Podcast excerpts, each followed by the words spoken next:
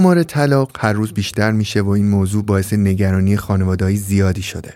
مخصوصا دخترها و پسرهای جوونی که در آستانه ازدواج هستن با مشاهده این آمار ترجیح میدن همچنان مجرد باقی بمونن و خودشون رو درگیر مسیر پرپیچ و خم طلاق و دادگاه های خانواده نکنن. اما در واقعیت تصمیم به طلاق برای همه افراد اتفاق نمیافته و هیچ کدوم از زوجهای جوون هم با هدف اینکه از هم جدا بشن وارد زندگی مشترک نمیشن. بلکه شرایطی که در طول زندگی به دلایل مختلف به زن یا مرد تحمیل میشه این جدایی رو شکل میده انتخاب همسر نامناسب، فقدان دانش و مهارت کافی زوجین، شان خالی کردن از زیر بار مسئولیت زندگی مشترک و شرایط اقتصادی نامناسب از مهمترین دلایل طلاق محسوب میشه. من به همراه دکتر علی صاحبی این اپیزود از جافکری رو به موضوع طلاق اختصاص دادیم تا کمی دانش ما نسبت به این تصمیم بیشتر بشه.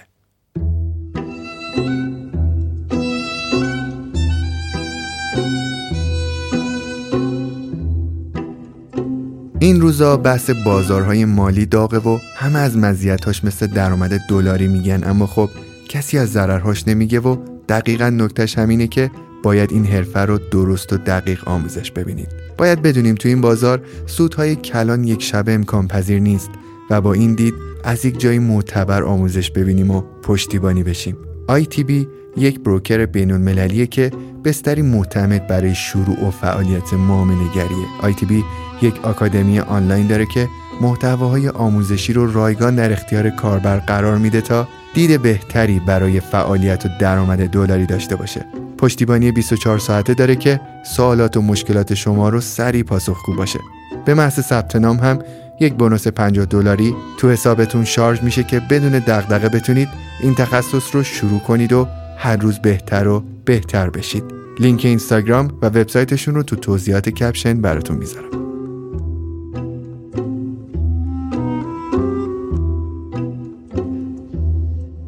تو سومین اپیزود از فصل جدید جافکری هستیم. دکتر صاحبی خیلی خوش اومدید. سلام عرض می‌کنم خدمت شما و همه مخاطبین خوب شما در جافکری. خوشحالم که یک بار دیگه توفیق رفیق من شد خدمت شما باشم. قربان شما. مرسی ممنونم ازتون.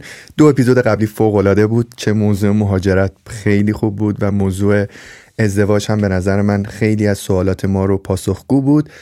امروز دوست داریم که از شما در مورد تصمیم گیری در مورد طلاق بشنویم. خیلی کنجکاوم بدونم که دقیقا چه چیزهایی قرار بشنوم و در اصل آدم ها چه موقع باید در مورد طلاق تصمیم بگیرن. همطور که گفتید طلاق هم یک تصمیم گیری است یا به زبان دیگر طلاق هم یک انتخابه. چرا انتخاب می‌کنیم طلاق رو؟ برای اینکه فکر می‌کنیم اگر طلاق بگیرم جدایی من از این آدم به من کمک می‌کنه که به نیازهای خودم بهتر برسم.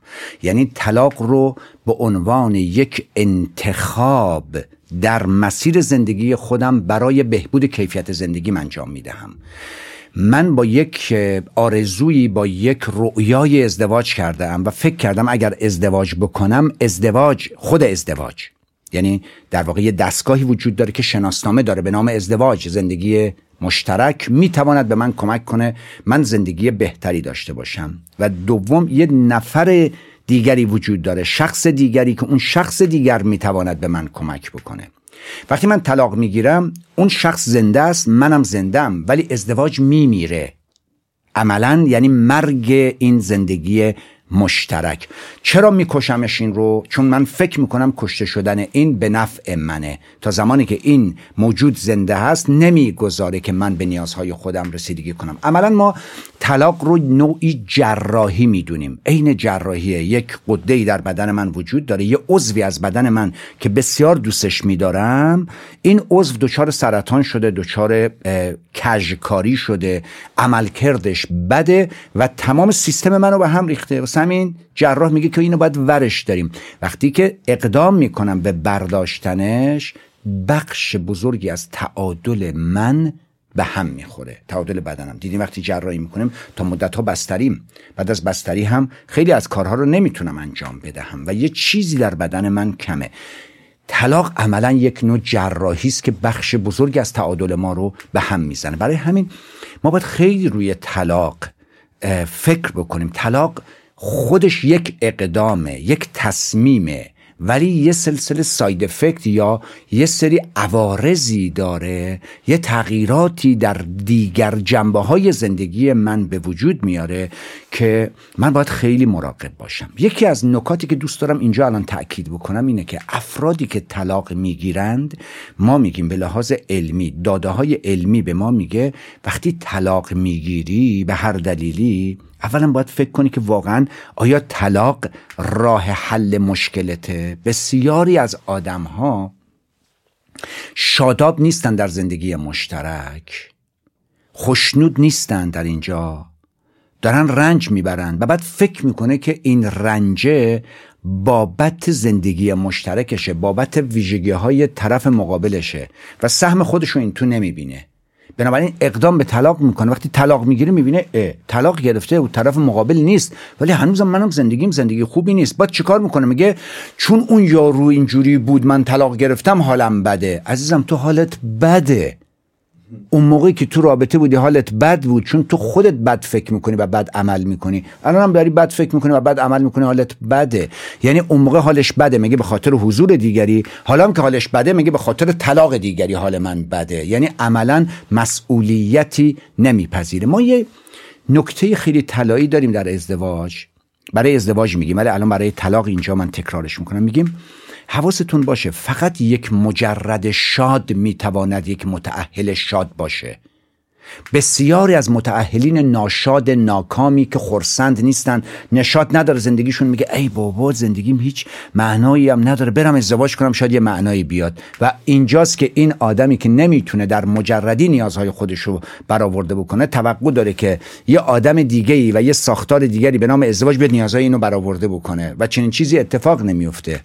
بنابراین این مجرد ناشاد یک متأهل ناشاد خواهد بود. و بعد طلاق می‌گیره باز میگه که چون طلاق گرفتم ناشادم. اساسا تو ناشاد بوده ای چون بلد نیستی چگونه زندگی شاد بسازی. زندگی شاد به دست نمیاد. ازدواج شاد نداریم ما. ما ازدواج شاد رو میسازیمش. باید, باید, باید در واقع براش وقت بگذاریم. و یک نوع ساختمانه یه بیلدینگه. باید بسازیمش این رو. و وقتی که رفتم اون تو فکر می‌کنم همینجوری ساخته می‌شود ساخته نمی‌شود میام بیرون. بنابراین طلاق یک تصمیمه ولی این تصمیم باید خیلی پخته باشه تا تصمیم بجایی باشه. طلاق چیز بدی نیست. اگر درست فکر شده باشه اگر همه کار کرده باشیم برای بازسازی این ازدواج و نشده باشه گاهی اوقات به اشتباه ازدواج می‌کنیم. گاهی اوقات ما در یه مسیر داریم میریم ولی یه جایی که از ما تصمیم می‌گیره که مسیر دیگه ای رو برود. نمیشه باش همراهی کرد. چرا؟ چون اون مسیر مسیر من نیست. خب من تصمیم می‌گیرم قطاری که سوار شدم پول بلیتش هم دادم ولی اون ایستگاهی که من می‌خوام برم نمیره پیاده میشم. صد درصد پیاده میشم. خیلی بهتره تا اینکه بیهوده برم جایی که نمی‌خواستم اونجا باشم. اما بسیاری از طلاقها از دیدگاه من هیجانی است فکر نشده است بر اساس القاء اطرافیانه و خیلی از مواقع خیلی از مواقع فقط به خاطر اینه که من حالم خوب نیست و وقتی حالم خوب نیست یه اصطلاحا میگیم طوفان هیجان به راه افتاده است من در حالی که یک مه قلیز روانشناختی جلوی چشم منو گرفته است بر اساس این نمی‌تونم خیلی از فکتور رو نگاه کنم تصمیم می‌گیرم طلاق بگیرم و وقتی طلاق می‌گیرم می‌بینم وضعیت من بهتر نشد و اونجا پشیمون میشم. و بنابراین طلاق امری است که حتما حتما در ازدواج ها می‌تواند رخ بدهد.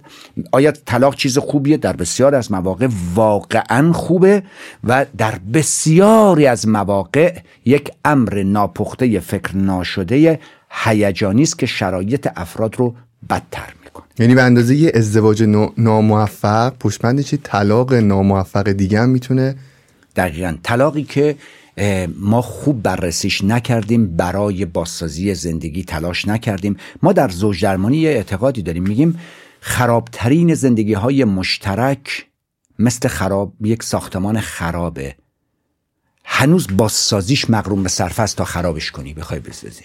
به شرط اینکه جفتتون بخواهید که این رو بازسازی کنید. یک دو مسئولیت بخش خودتون رو بپذیرید. هیچ طلاقی وجود نداره مگر که سه تا شرط وجود داشته باشه که تقصیر یک نفر باشه. هیچ طلاقی وجود نداره که فقط تقصیر یک نفر باشه. مگر این ستا یک یکی از این زوجین دچار بیماری روان شناختی تشخیص داده شده توسط یک متخصص سلامت روان باشه. یعنی واقعا یه بیماری روانی داشته باشه.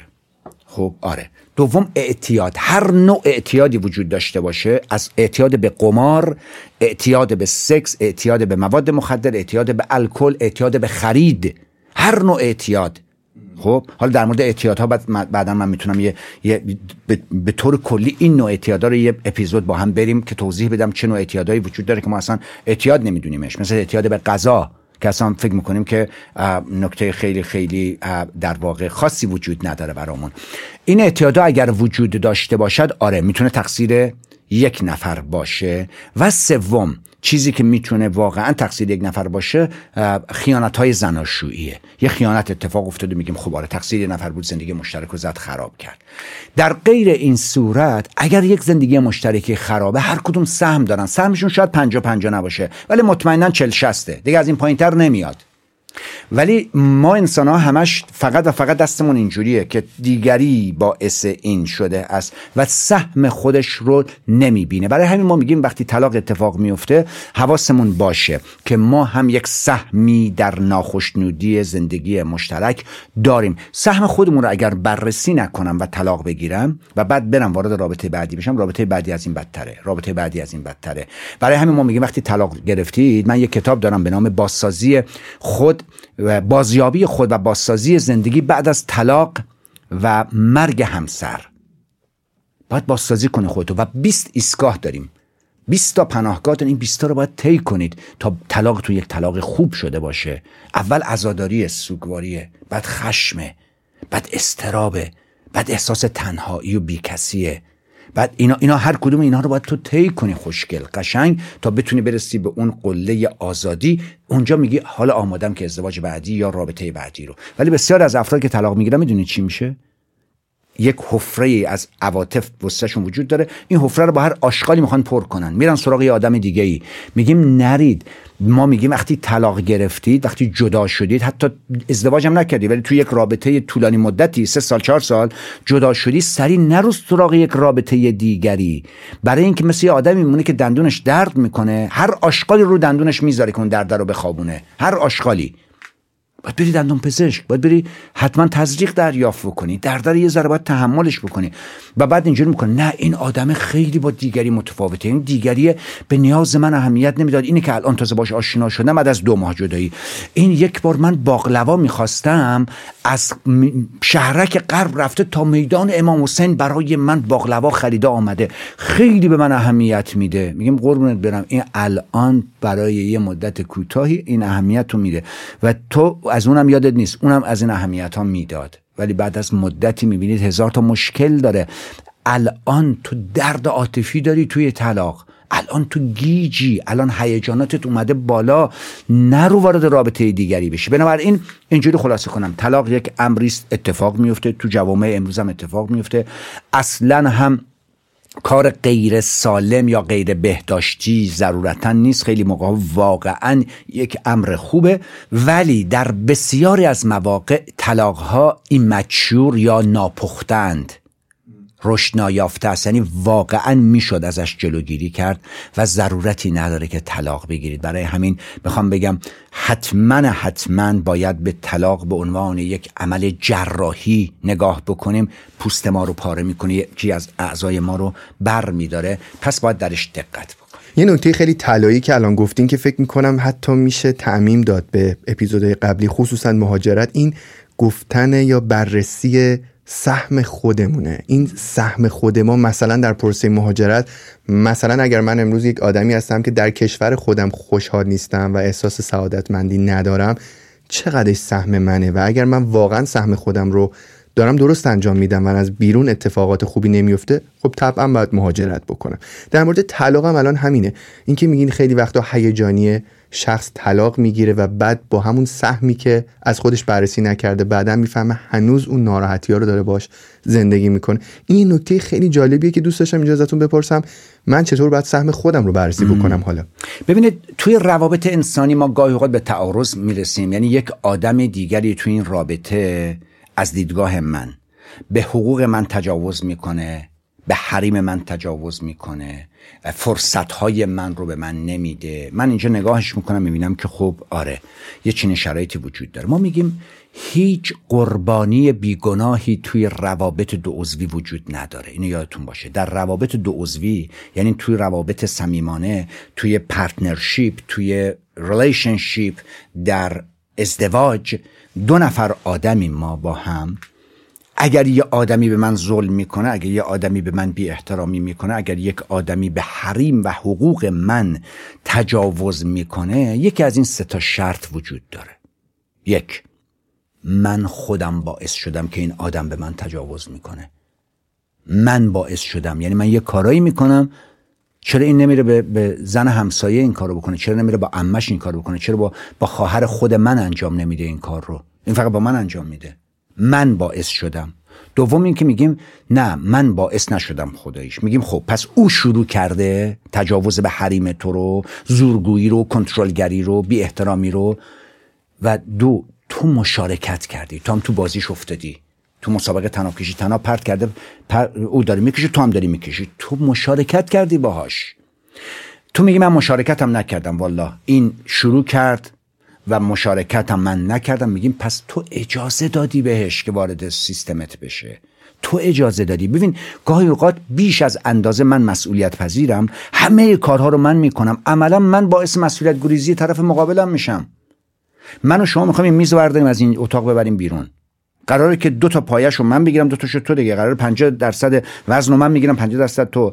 بعد ما که میریم تو یه مقداری دستتو شل می‌کنی من محکمتر می‌گیرم. تو شلتر می‌کنی من محکمتر می‌گیرم. بعد بعد از مدتی می‌بینیم که تو فقط انگشتت زیر میزه. بعد تمام بار رو من گرفتم. تا زمانی که من بار رو می‌گیرم تو ول می‌کنی دیگه.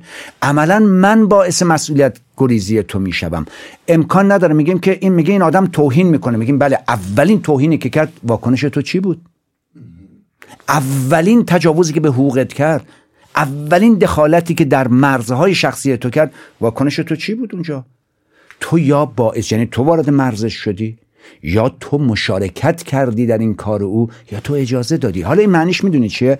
اصلا معنیش معنی این حرف متهمسازی طرف مقابل نیست توانمندسازیش. می‌خوایم بگیم قدرت دست توه. تو از فردا صبح اجازه نده. تو از فردا صبح اون کارهایی که می‌کردی که زندگی رو خراب کردی نکن. تو از فردا صبح مشارکت نکن توی بازیش. قدرت تو دستت توه. تو و تو می‌تونی زندگی رو بهتر کنی. بنابراین طلاق بسیاری از مواقع به این دلیل اتفاق میفته که یک افراد حد و مرزهای روشنی برای زندگی مشترک خودشون تعریف نمی‌کنن. یک زندگی مشترک امروز در جهان امروز مثل یک میز سپایه است. این میزی که ما اینجا داریمش سه تا پایه داره. این سه تا پایه میز باید با هم برابر باشند. اگر با هم برابر نباشن چه اتفاق میفته؟ ما می‌تونیم اینجا دمنوش بذاریم؟ اگه این سه تا پایه با هم برابر نباشه دو تاشون برابر یکی دیگهشون لغ می‌زنه. خب نمیشه روش چیزی گذاشت که. سه تا پایه باید برابر با هم باشه تا بتونیم روش کاری انجام بدیم. زندگی مشترک. سه تا اصل داره که باید برابر با هم باشن تا بشه روش فعالیتی انجام داد. اولینش اینه که ما باید حقوق برابر داشته باشیم. حقوق برابر. حق من حق تو. دو باید مسئولیت برابرم داشته باشی. نمیشه تو به اندازه من حقوق داشته باشی ولی مسئولیت نداشته همه مسئولیت رو دوش من باشه که. زن شوهره با هم زندگی می‌کنن. میگیم آقا حقوقتون برابره. یعنی پولی که وارد این خونه میشه جفتتون به اندازه هم حق دارید نظر بدید کجا خرج بشه. و در این حال خانمه اگر کار نمی‌کنه تو خونه نمی‌تونه که من مسئولیت ندارم در قبال پول. پول تمام شد پول بیار. میگیم نخیر تو در قبال چگونگی خرج کردن مسئولیت داری؟ یعنی چی؟ به من ربطی نداره که پول از کجا میاد. خیلی بهت ربط داره. چجوری برای خرج کردن تو حق داری؟ بعد برای آوردنش مسئولیت نداری. حتما حتما. نمیگیم برو کار کنا ولی اینکه چگونه این پول خرج بشه تو مسئولیت داری در قبالش. باید همکاری کنی. و سوم فرصت. من تو زندگی مشترکم. هستم. ولی من باید به همون اندازه فرصت داشته باشم. با همسرم با فرزندم با پدرم با مادرم با رفیقام با کارم. وقت داشته باشم که همسرم همانقدر فرصت داشته باشه. بسیاری از خانم ها و آقایون فرصت های متفاوتی دارم من مثال می‌زنم واسهتون خانم بچه بچه زاییده. یک خانم ببینید اون هورموناش به هم ریخته است. بعد حالا بچه بدخواب کم خواب مادر 24 ساعته با اینه.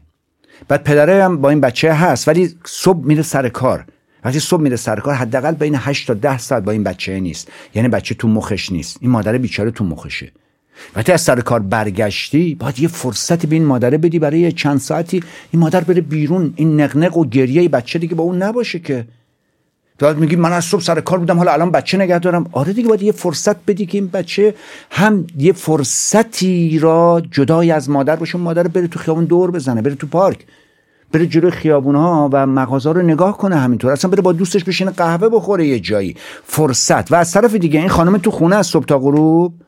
تلفن ور میداره به مرغ همسایه مادرش هم زنگ می‌زنه حتی. چطوری خوبی قربونت برم؟ با همه رفیقات می‌تونی صحبت کنی با تلفن. درست بچه داری. بعد این خانم آقای بیچاره سر کاره صبح تا غروب. حالا می‌خواد با مادرش صحبت بکنه میاد تو خونه زنگ بگه تو از صبح خونه نبودی الان الان اومدی با مادرت نیم ساعت اینجا داری گپ می‌کنی. خب کی با مادرش این صحبت کنه به نظر شما؟ با چه فرصتی برابر داشته باشین با هم؟ و ساختن این برابری هاست که زندگی رو نگه میداره. در غیر این صورت میرن به سمت مسابقه تناب کشی و طلاق. طلاق چرا به وجود می آید برای اینکه انسان ها به جای اینکه به یکدیگر خدمت بکنن مزاحم نیاز یکدیگر می‌شوند.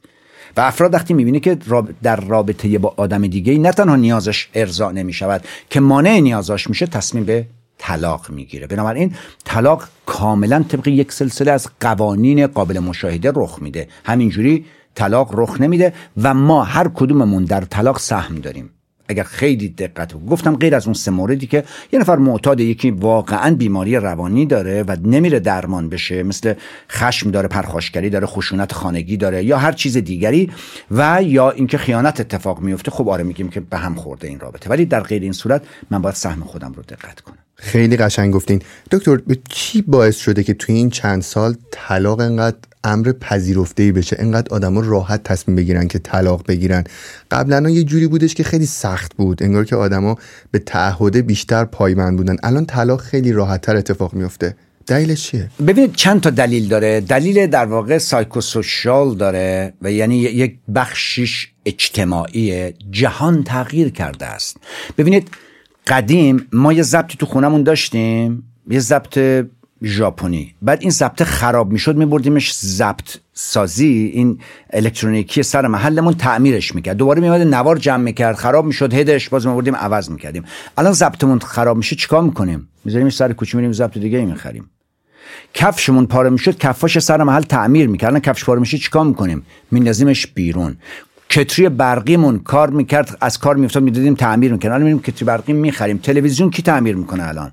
قبلا قوری ها میشکست می‌دادن چینی بنزنا چینی بند می‌زدن قوری رو استفاده می‌کردن تعمیر می‌کردن. همه چیز را نگهش میداشتن. همون که الان تلویزیون می‌سازه سر کوچه میذاریمش ازدواج به مزی که خراب میشه سر کوچه میذاریمش.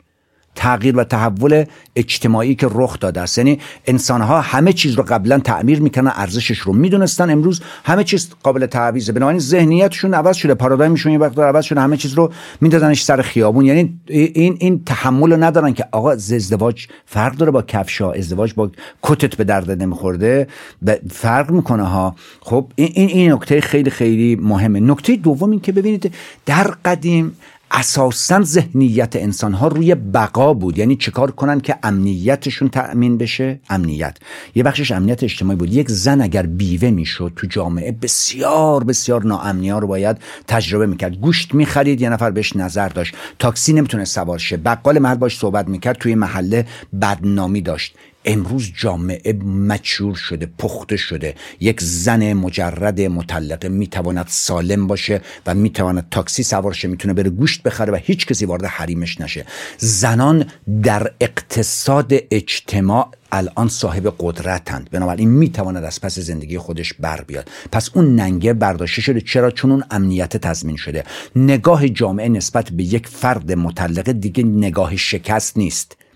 و نکته بعدی در ذهن خود انسان ها رخ داده. بقا یعنی غذا پوشاک مسکن خیلی مهم بوده. واسه همین متحد باشیم که غذا بیاره. امروز کیفیت زندگی مهمه. چرا؟ برای اینکه هم زن و هم مرد می‌تواند از پس نیازهای بقای خودش بر بیاد. هر زنی می‌تواند همه نیازاشو از بازار بخره. همه نیازاشو. یک مردم می‌تونه همه نیازاشو بخره. بنابراین امروز کیفیت زندگی اگر با تو هستم و کیفیت دارم احترام اگر دارم جایگاه دارم مهرورزی به من می‌شود من توجه دریافت می‌کنم باهات میمونم. در غیر صورت چی باید بمونم؟ این وسط.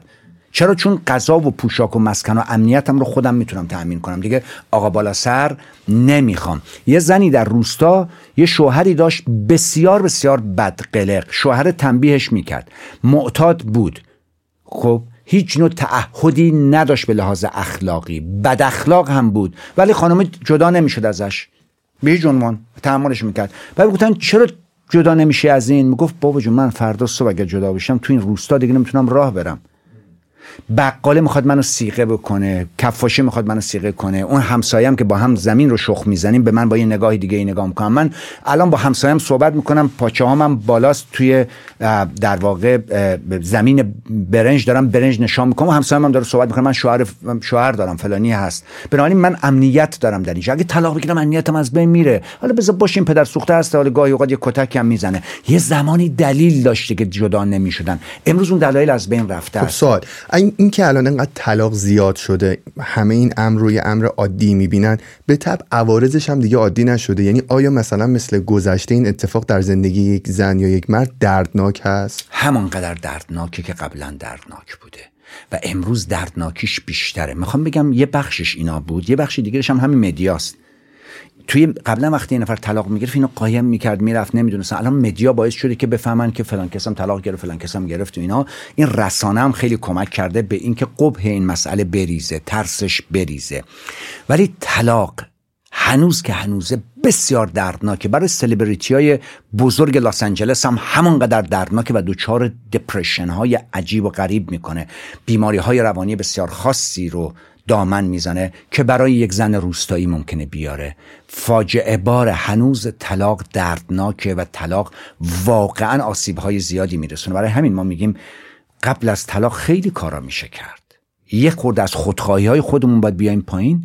یه مقدار سهم خودمون هم توی رابطه بدونیم و بعد سعی بکنیم که یه مقداری تلاش کنیم برای سازندگی.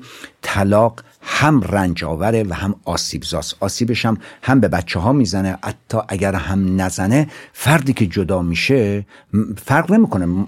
بچه هم نداشته باشه. مثل اینکه یه قطعه از بدنش رو جراحی کرده در آورده. هیچ موقع این آدم اون آدم متعادل قبلیه نمیشه. واسه همین خیلی باید در ازدواج کردن و در حفظ ازدواج دقت بکنیم و فکر نکنیم طلاق حال چه اتفاقی میافتد.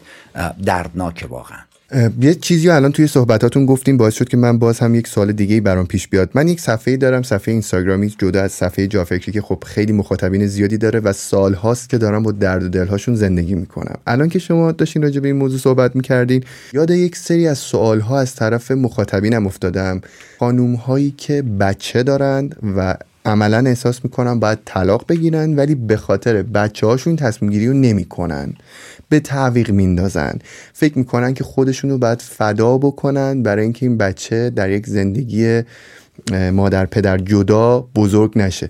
این خانوم ها چطور باید تصمیم بله. بگیرن؟ این پدیده ایرانی نیست پدیده پدیده جهانیه به دلیل اینکه در حال ادیان ابراهیمی در سر سر جهان وجود دارن و از دیدگاه ادیان ابراهیمی یهودیت مسیحیت اسلام از دیدگاه اینا طلاق کلا قبیهه و هم کلیسا هم کنیسه و هم مسجد اینا همش این رو قبیه می‌دونن. حالا هر جور شده زیر یک سقف زندگی بکنید. بنابراین در سر سر جهان فکر می‌کنن که به خاطر بچه ها جدا نشن. علم ولی یه چیزی دیگه ای میگه. علم میگه که اگر به خاطر خودتون می توانید تلاش کنید که زندگی رو قشنگترش کنید بکنید. اگر نمی توانید لطفا لطفا لطفا به خاطر بچه هاتون جداشین بزرگترین خیانت یک مادر و یک پدر اینه که با اون والد دیگر بچهه رابطه خوبی نداره تو این رابطه احمقانه میمونه میگه به خاطر بچه ها چرا این احمقانه است؟ جان گاتمن بزرگترین محقق عرصه ازدواج نزدیک به پنجاه سال داره ازدواج رو مطالعه می‌کنه. و ایشون یه تحقیق انجام داد. آمد گفتش تو دانشگاه محل پژوهش خودش آمد گفتش که من چهل تا آپارتمان رو اجاره کردم اینجا به والدین نیاز دارم که دوست داشته باشم بیان اینجا زندگی بکنم. ما یه دوربین می‌ذاریم آشپزخونه و اتاق تلویزیون اینها فیلم برداری می‌کنیم و جای دیگه دیگه دوربین نداره. تو اتاق خواب و حموم و اینا نداره. اجاره خونه نمی‌خوایم بدیم. یک سال شما بیاین اینجا زندگی کنیم. ما فقط فیلمتون رو بگیریم ببینیم که زن و شوهرهای موفق با بچه های موفق چگونه زندگی می‌کنن. و اجاره خونهتون یه چیزه. یه سری کانتینر در واقع مخصوص علوم آزمایشگاهی به اینها داد. هر روز بچه هاتون قبل از اینکه ادرار بکنند اون اول ادرارشون رو بریزین این تو درش رو ببندین و روش شماره داره اتاق آپارتمان هفت آپارتمان پنج چهار سه دو بذارین بیرون. هر روزی که این ادرار رو نذارین بیرون باید اجاره بدین. اگر بذارین اجارتون میشه اون ادراره. که والدین این کار رو انجام بدن و فیلم ها رو هم نگاه می‌کردن. سه دسته والدین رو با اومدن تشخیص دادن. یک گروهی به صورت کاملا blind یعنی نمی‌دونستن موضوع چیه. فیلم ها رو براشون میفرستاد می‌گفت ببین این زن و شوهرها با هم صمیمی یا صمیمی نیستن. مثل دو تا خاموش میان و میرن و اینها. برخی از اینها در واقع volatile ن اصطلاحا. با هم دعوا می‌گیرن بعد ده دقیقه بعد همدیگه رو بغل می‌کنن شوخی می‌کنن با هم ولی با هم سر صدا می‌کنن. یه چیزی پدر میگه مادر یه چیزی میگه بعد دوباره باز با هم خوبن. یه عده از اینها بسیار با هم غضبناکند. یعنی واقعا رفتارهای که با هم دارن مثل دو تا دشمنن با هم ولی به خاطر بچه هاشون زیر یک سقفن خب یه گروه هم که خیلی خوبن با هم دیگه دوست گروه های مختلف. و جالب این بود که دید اون خانواده ای که پدر و مادر با هم قهرن. رابطه عاطفی بین پدر و مادر وجود نداره و اون خانواده که دائما پدر و مادر مثل سگ و گربه با هم دعوا می‌کنن. البته سگ و گربه اونقدرها دعوا نمی‌کنن خودش. اونا انقدر دعوا می‌کنند اینها عنصری که میلین مغز اینها رو قرار بسازه اون ماده که قرار است که بره و مغز یا سیستم عصبی اینها رو میلین دار یعنی بکنه یعنی شکاف میلین رو بسازه توسط ادرار اینها دفع میشه. یعنی آسیب مغزی می‌بینن این بچه ها عملا تو فکر می‌کنی به خاطر بچه هام تو مغزشو که نمی‌بینی که تو وقتی با پدری زندگی می‌کنی که بهش عشق نمیورزی او بهت محبت نمی‌کنه با هم مراوده سالمی ندارید. فکر می‌کنید این بچه ها مثل اسفنج در واقع تو آشپزخونه همینجوری ابزورد می‌کنن که شما با هم اصلا رابطه ای ندارید که شما تخت خوابتون با هم جداست اتاق خوابتون با هم جداست. به بابات بگو بیا غذا بخوره به مادرت بگو که من رفتم امشب نمیام. مثلا یه رفتارهای اینجوری می‌کنه ادا در میارید. اینا وقتی بزرگ میشن و می‌بینن چقدر حالشون بده میگه به مادر میگه ابله چرا با این مرتی که موندی تو؟ به پدر میگه که بابا جون تو شعور نداشتی؟ چرا با این زنه که موندی؟ یعنی وقتی بزرگ میشون تازه میگن. برای همین لازاروس یکی از بزرگان استادان بزرگ ما میگه.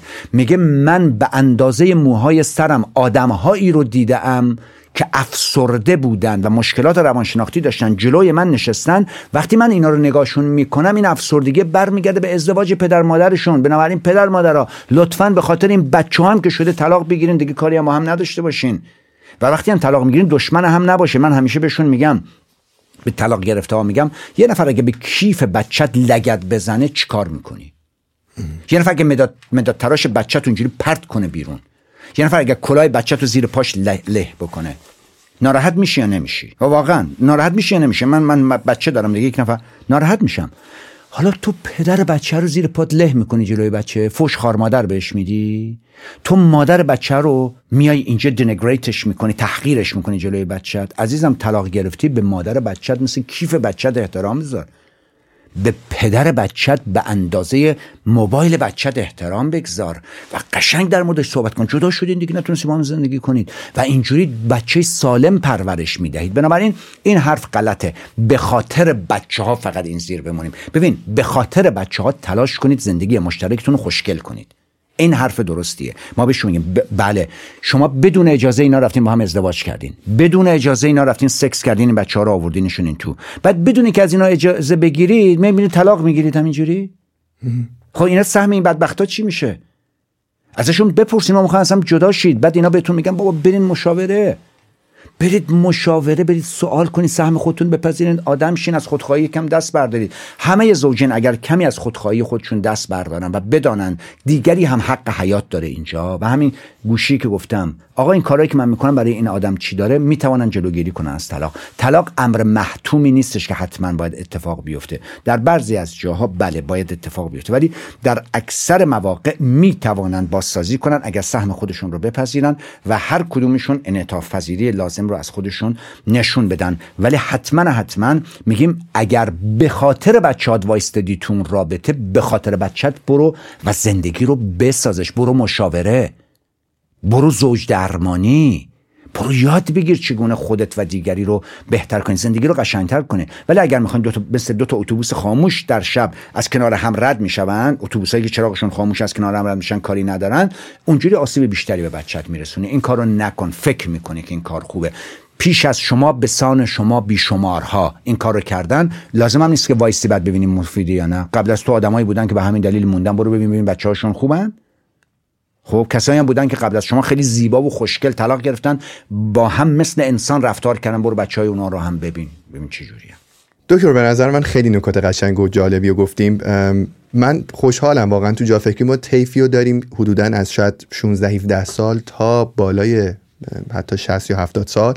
مهمه که این حرفا رو حتی اگر تو سنی نیستیم که ازدواج کرده باشیم و تو این موقعیت نیستیم این حرفا رو شنیده باشیم و اگر که کسی احتیاج داره این حرفا رو بهش بگیم خیلی وقتا ما تو جا فکری این شکلی گوش می‌کنیم که قرار نیست الزاما این حرفه برای منی که الان ازدواج نکردم من به کارم بیاد. همین که من با این تفکر برم جلو اگه یه نفری با من در دل می‌کنه میگه به خاطر بچم مثلا تا تصمیم نگرفتم ما بدونیم که اینجا اتفاقا به نفع اون بچه است.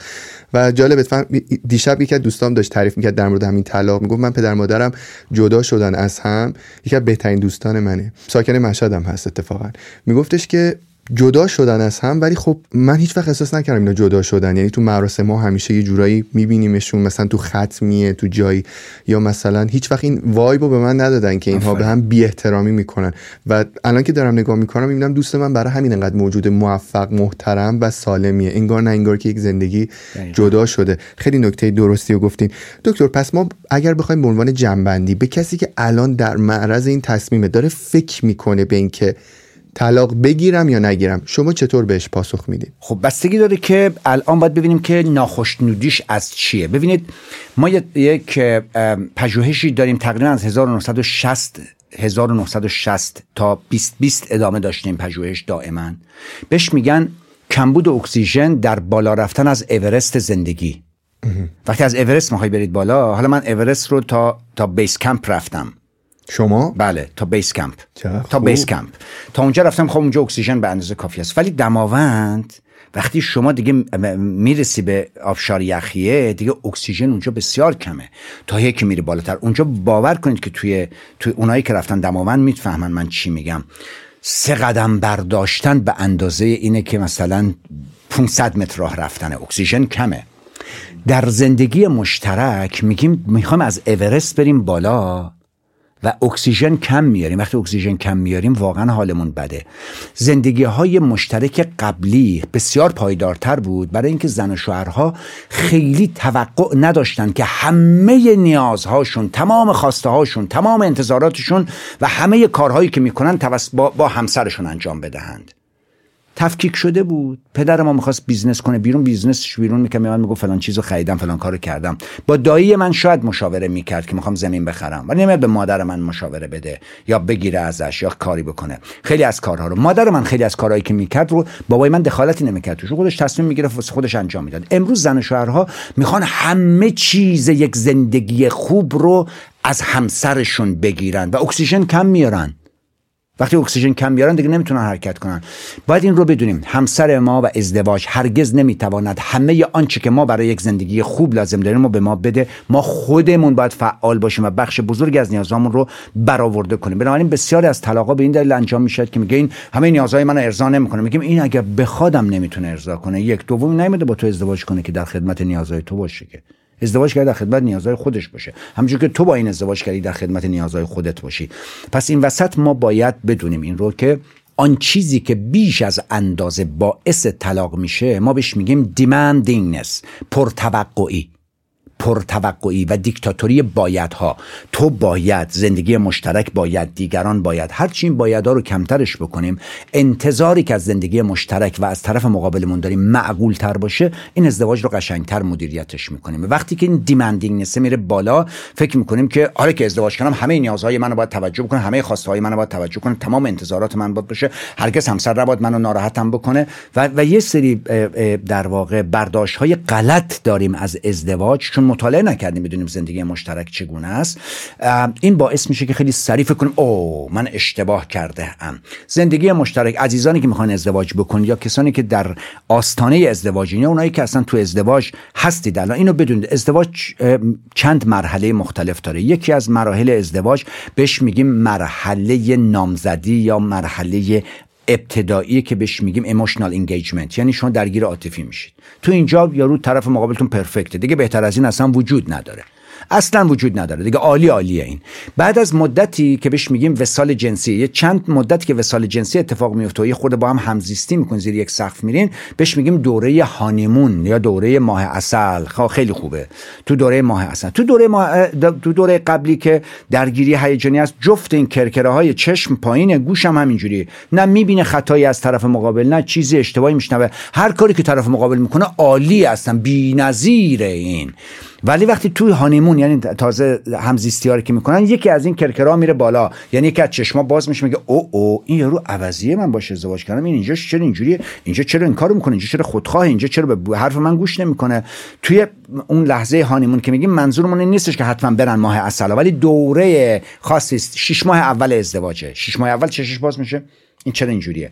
بعد از شش ماه به بعد وارد مرحله بعدی میشیم. بهش میگیم مرحله تعارض. اونجا تمام افراد همه این ماسکی که تو چهرهشون داشتن و دیگه بر میدارن ویترین زندگی میره کنار قشنگ آشپزخونه میاد بالا لاندری میاد بالا همه پستوی خونه یکدیگر رو می‌بینن که این چگونه است. اونجا تعارضات تعارض بین خواسته من و نیاز من و ادراک من و ارزش من و باور من همه میاد بیرون تعارض و این تعارض امر طبیعیه. اگر تو این مرحله هستین یعنی در مرحله سوم طبیعی زندگی مشترکتونین.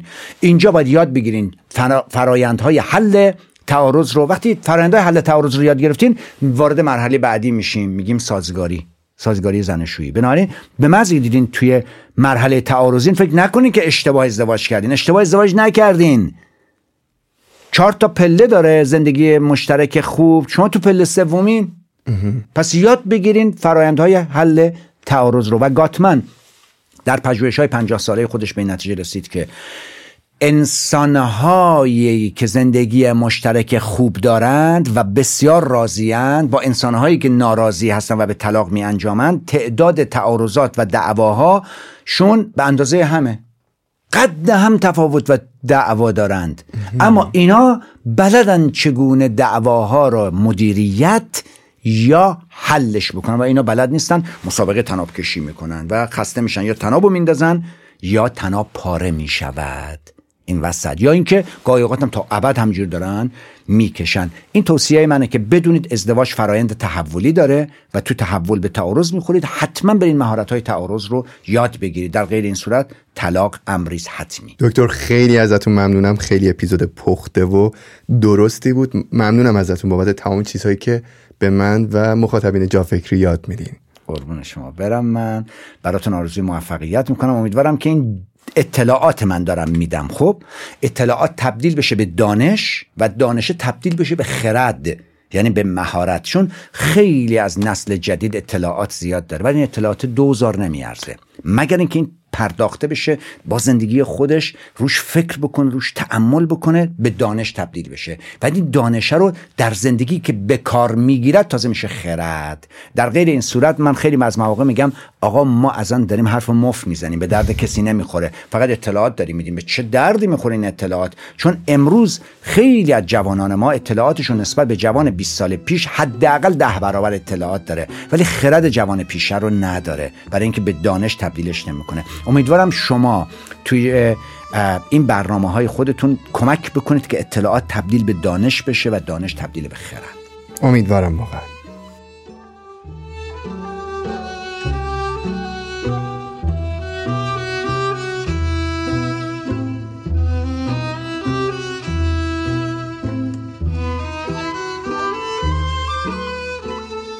کامنت یادتون نره رفقا. کامنت ها و نظرات شما در Castbox باعث میشه ما در ادامه راهمون رو دقیق تر ادامه بدیم. چه اگر صحبت ها رو دوست داشتید با نظرات مثبت به ما انرژی خوب بدید و چه اگر ایده یا انتقادی سازنده داشتید ما رو بیخبر نذارید که حسابی از شما یاد می‌گیریم و رو کمکتون حساب باز می‌کنیم. تا اپیزود بعدی مواظب خودتون و فکراتون باشید. خداحافظ.